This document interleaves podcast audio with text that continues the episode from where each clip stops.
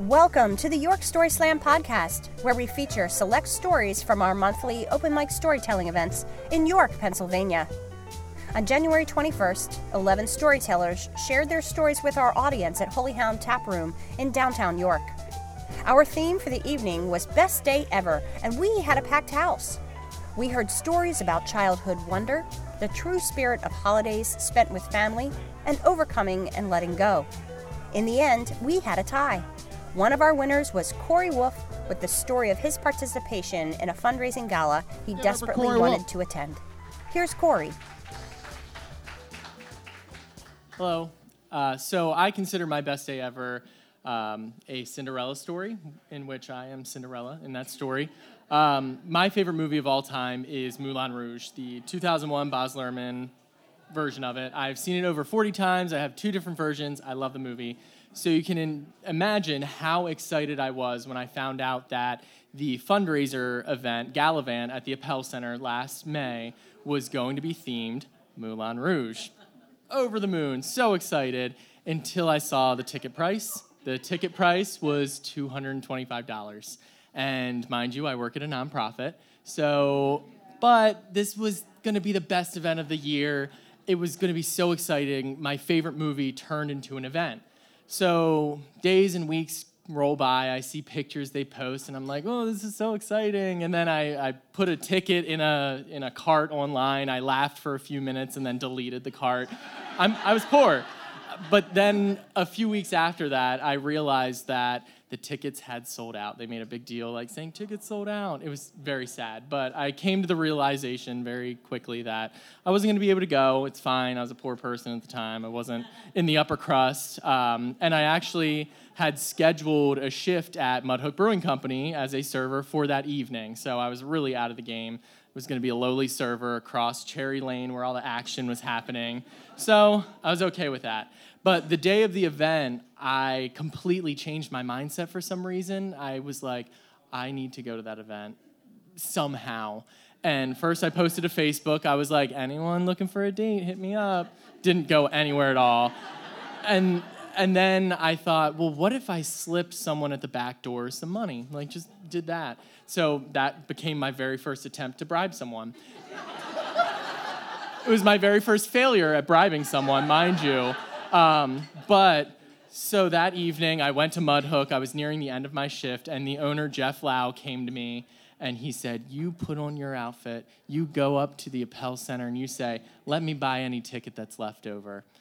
Shortly, there was leftover tickets. That made sense. He gave me a lot of confidence because he's good at that. So I put on my really great outfit, which I looked amazing, and I, I did. I really did. I went to the Appell Center and i started going up, and I walked right past, super anxious. I turned around and I go up to the attendant, and right before I could ask, "Is there any tickets left?" He shuffles me and says, "Sir, the event's uh, the program's about to start. Go in." I didn't have to ask my question. I, I didn't pay for a ticket. I did not pay for a ticket, $225. And so quickly, my anxiety goes to 11, and I see someone I know, and I sidle up to them. I, I have some random conversation. I don't even know what it was. And after a while, he's just like, So, how'd you, how'd you get in here? and I'm just like, I just walked in he laughed and the program started. Uh, the whole first hour, I was super ready for two security guards to take me by both arms and take me out. Didn't happen. The event was amazing. The, the lighting, the, the decorations, the alcohol, the food, everything was amazing. The giant fake elephant was fantastic. I was living my best life, feeling like a fancy person. Um, I spent every single Mudhook earned dollar on table games, so I, I paid my money's worth, I swear. Um, by the end of the night, everyone was up on stage dancing with the band, drunk, happy, everything. I even got invited to the after party, which, like, I made it. I'm, I'm one of them. I'm an imposter, but I am one of them. And it was amazing. But my Cinderella story did have to come to an end. Uh, the 100 footsteps between the Appell Center and the Handsome Cab, somewhere along those ways, I became very drunk. Um, after. After a quick nap at the uh, Handsome Cab bathroom, I tried I, I tried to have a drink and a conversation, but like I abruptly was like, I need to go home now. And I just went on my way, and it was perfect timing. As soon as I got into Clark Alley, heading east, right by Revival, it's a sacred spot for me now. As soon as I get there, I just puke all over myself. It was my carriage turned back into a pumpkin. It, six more minutes of walking to my house were the longest ever. I get to my back door. I peel my clothes off because vomit. I was gonna keep it outside. I was at least sober enough to do that. But I realized I did not have my keys. Um, but drunk Corey needed to sleep, so I took my elbow and decided that I'm just gonna crack the window open, go in that way. I managed, I got in all of that. Despite starting that day with immense amounts of disappointment sadness and a lot of anxiety in the middle of it, and then ending the day with a puke covered shirt and a trip to Lowe's to get a new window pane. That was absolutely hands down my best day ever. And I will leave you though, I will leave you though with two things. One, don't try to break in this year because they are beefing up security. And two, if anyone has a spare ticket for the end, please let me know. Thank you. Corey earned a spot in our Grand Slam in November. Next up is our second winner, Kat Knapp, who shared about a turning point in her relationship with her family. That's my real name, I swear. I can show you my license afterwards if you want to see it. um, and I also swear that I did not coordinate with Sam before any of this took place tonight, um, because um, my best day ever has a very similar theme.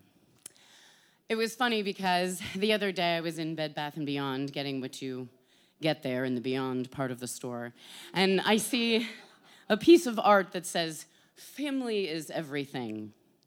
And it made me chuckle because, you know, you hear that phrase all the time, or at least I did growing up. And when you grow up in an abusive household, it's very confusing. And you realize that family is everything. Well, everything sucks. It really, really sucks. But you know, you still try and do the right thing, and you talk to your friends, and they say, Well, you only have one mom, right? You only have one dad. So you've got to work it out. And it was in the fall of, well, maybe the summer of 2013 when I think my family and I realized that my father was going to die from oral cancer. Don't smoke. That's the moral of the story tonight. But beyond that, we knew that he was terminal at that point. So I travel a lot for work. I'm a teacher, but I don't actually contribute to society. As a side note, I'm a corporate cog. So um, thank you to all of you who give back. I'm not one of them. All right. So anyway, I travel a lot, and I started to put together very complex flights. Um, uh, I have I work for a global company, so I was living in Pittsburgh at the time. So it was Pittsburgh, Prague, Jacksonville, Palo Alto, Tokyo, Jacksonville, Pittsburgh, Prague. I mean, it was all over the place, and it was tough. But you know, I mean, he was dying, and he liked it when I took care of him because I was the only one willing to put scotch into his feeding tube. but I digest. Anyway. um, so, you know, finally we get the call in June of 2014 that is, he's, we're going to hospice, right? It's, the time has come. So I go down there, and I hadn't actually seen my sisters or my stepmother in a while. And they don't like me. I'm the black sheep. You know, I mean, it's very difficult being divorced, even though my parents are divorced and childless and a Democrat and fat all at the same time. Um, I'm their walking worst nightmare. But I go in there, and of course, the snacks I brought weren't correct, and the things I was saying weren't right, and you know, I wasn't parking the car in the right place. And so my stepmother comes up to me and says, You know, your sister's boyfriend is coming into town tomorrow, and he needs a place to stay, so you're going to have to leave the house. Now, unfortunately, and it is unfortunate, my parents are obnoxiously wealthy, so I'm like, Okay, we have like 27 bedrooms, and there's like five adults, but okay. I'll get a room. And it was 11 o'clock at night, so I said, How about I we get the room tomorrow? I just stay at the house tonight. That's fine. So as I start to walk out, my, my sister says, Let me walk with you. And as we're walking together, she's telling me, You know how much mom hates you. And I knew this. My mother and I had been estranged for a long time at that point, about five years. And then, oh, my stepmother hates you too. You know, everything's terrible. You haven't been taking care of dad very well. And I just looked at her finally after all of this prodding and said, You know, I'm really sick of getting kicked out of my goddamn family. Sometimes I just want to die. Which, this is another lesson for everyone, don't ever say that in Florida. Because the next thing you know, I'm suddenly surrounded by police cars and the FBI, actually. When your parents are wealthy, they're also connected. So I'm suddenly in the back of the police car in handcuffs. And uh, there is a, you know, this FBI guy is talking to the police officers and saying, All we've ever wanted is to never have to deal with her again. So could you please take her away? So we get to the psych ward and they wouldn't let me pee, and people are walking around naked and screaming, and there's no bed, so I'm sitting in the middle of the floor. And all of a sudden I thought, holy shit, family is nothing. This is a bunch of bullshit right? Like all we are, are the A's and the T's and the G's and the C's, like hanging out in a similar way, wrapped around histones of bullshit and abuse and codependency that I am now carrying through my generation. And I thought, you know, maybe I just need to let this go. Maybe I need not to try so hard. And when you do that, and when you finally make that realization that all you have to do is set down the rocks, even if the rocks are all related to you, then you can actually find room in your life for recovery. Please go to Adult Children of Alcoholics. It's amazing and it changed my life. But when you find recovery and you get room in your life for healthy relationships and love, the most important one, of course, being falling in love with yourself, then you realize through all of that that any day that you feel as though you've been reborn has got to be the best day ever. Thank you. Kat also earned a spot in our Grand Slam in November. Our final story on this month's podcast comes from Tom Shelley. Tom shared his story about a time his students' actions surprised him. I've had a varied career. I've been in the horse business for 30 some years. I've had championship horses and riders that I've trained. My family and I have won all kinds of different awards. I've had best days ever there. I've been in music for years. I've sung in front of some famous people. I've met some neat people. I've had some best days there. I was in the ministry for a long time. I've had some amazing days there. And I was thinking, what could I talk about? And last night it came to me. I had three former students that graduated. Oh, I was a teacher. I had three former students that graduated in 1979. And they called me up last week and said, We were thinking about you and we want to take you out to dinner. And you choose the place. And so I chose Vito's out on Queen Street because they have beer. Anyway, we met out there and we had a wonderful time. And I have to tell you, I was humbled and honored with the things they said about me. You know, it's all the things that I hope young people would have got hold of. I've had a wonderful career in education. In 1991, I was the technical teacher of the year in the state of Pennsylvania. You don't know that because I got this big award, I got a free dinner and validated parking.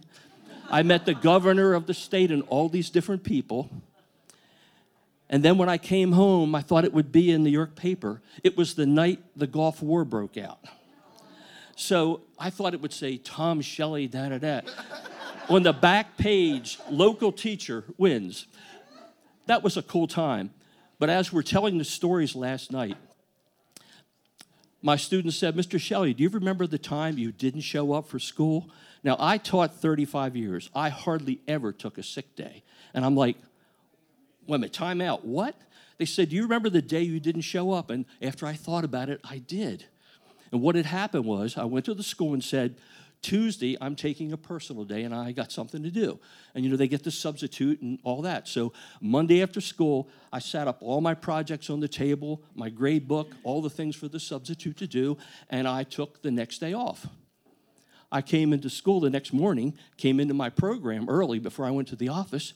Everything was done, everything was graded, everything was marked, all the projects were done. I walked down into my shop. My shop is about the size of a small supermarket, it's hundreds of machines. Not a chip on the floor, nothing was busted up. I thought, substitute was really good. So I went upstairs to the office to sign in. And when I walked in, the secretary said, Tom, what are you doing here today? I, I didn't think they fired me because they didn't do some of the stuff I did. And I said, What do you mean? He said, Your day off was yesterday. I said, No, you know, it was or the day before. And they said, uh, Yeah. I said, Well, who was a substitute? The secretary said, We don't know. So my, my students in first period were up in the English class. I went up, interrupted the class. And by then, the vice principal was coming behind me. Now, I won't tell you his name because he's a local guy, but he's a former Colt football player. And he's bald headed, and the kids called him Helmet Head. and so I walked in the classroom. I said to the teacher, I said, Can I interrupt for a moment? I said, Guys, I said, who was the substitute yesterday? And they said, No one showed up, Mr. Shelley. And here's what happens when they can't get a substitute for a technical area. I taught machine shop. They'll use the academic teachers around, and they hate to come to the shop. And so for homeroom, they'll, they'll take their time getting down there. They're late, they leave early, and sometimes they don't even show up at all. So my students said they waited and they waited and they waited, and no one came. They did Pledge of the Flag. The seniors got together and said, We'll run the shop till the substitute shows up. They took attendance. They had to go to gym class and lunch and one other class during the day. They lined all the juniors and, and 10th graders up and took them up there. They sat down over lunchtime and graded the projects, and they were graded accurately. I checked them. I'd walk back through the shop and I saw another teacher that had been working in the area. I said, Who was the substitute? They said, We don't know, Tom, but the kids were working as usual. They were doing their job. And then the history teacher had come down during the day to look for me.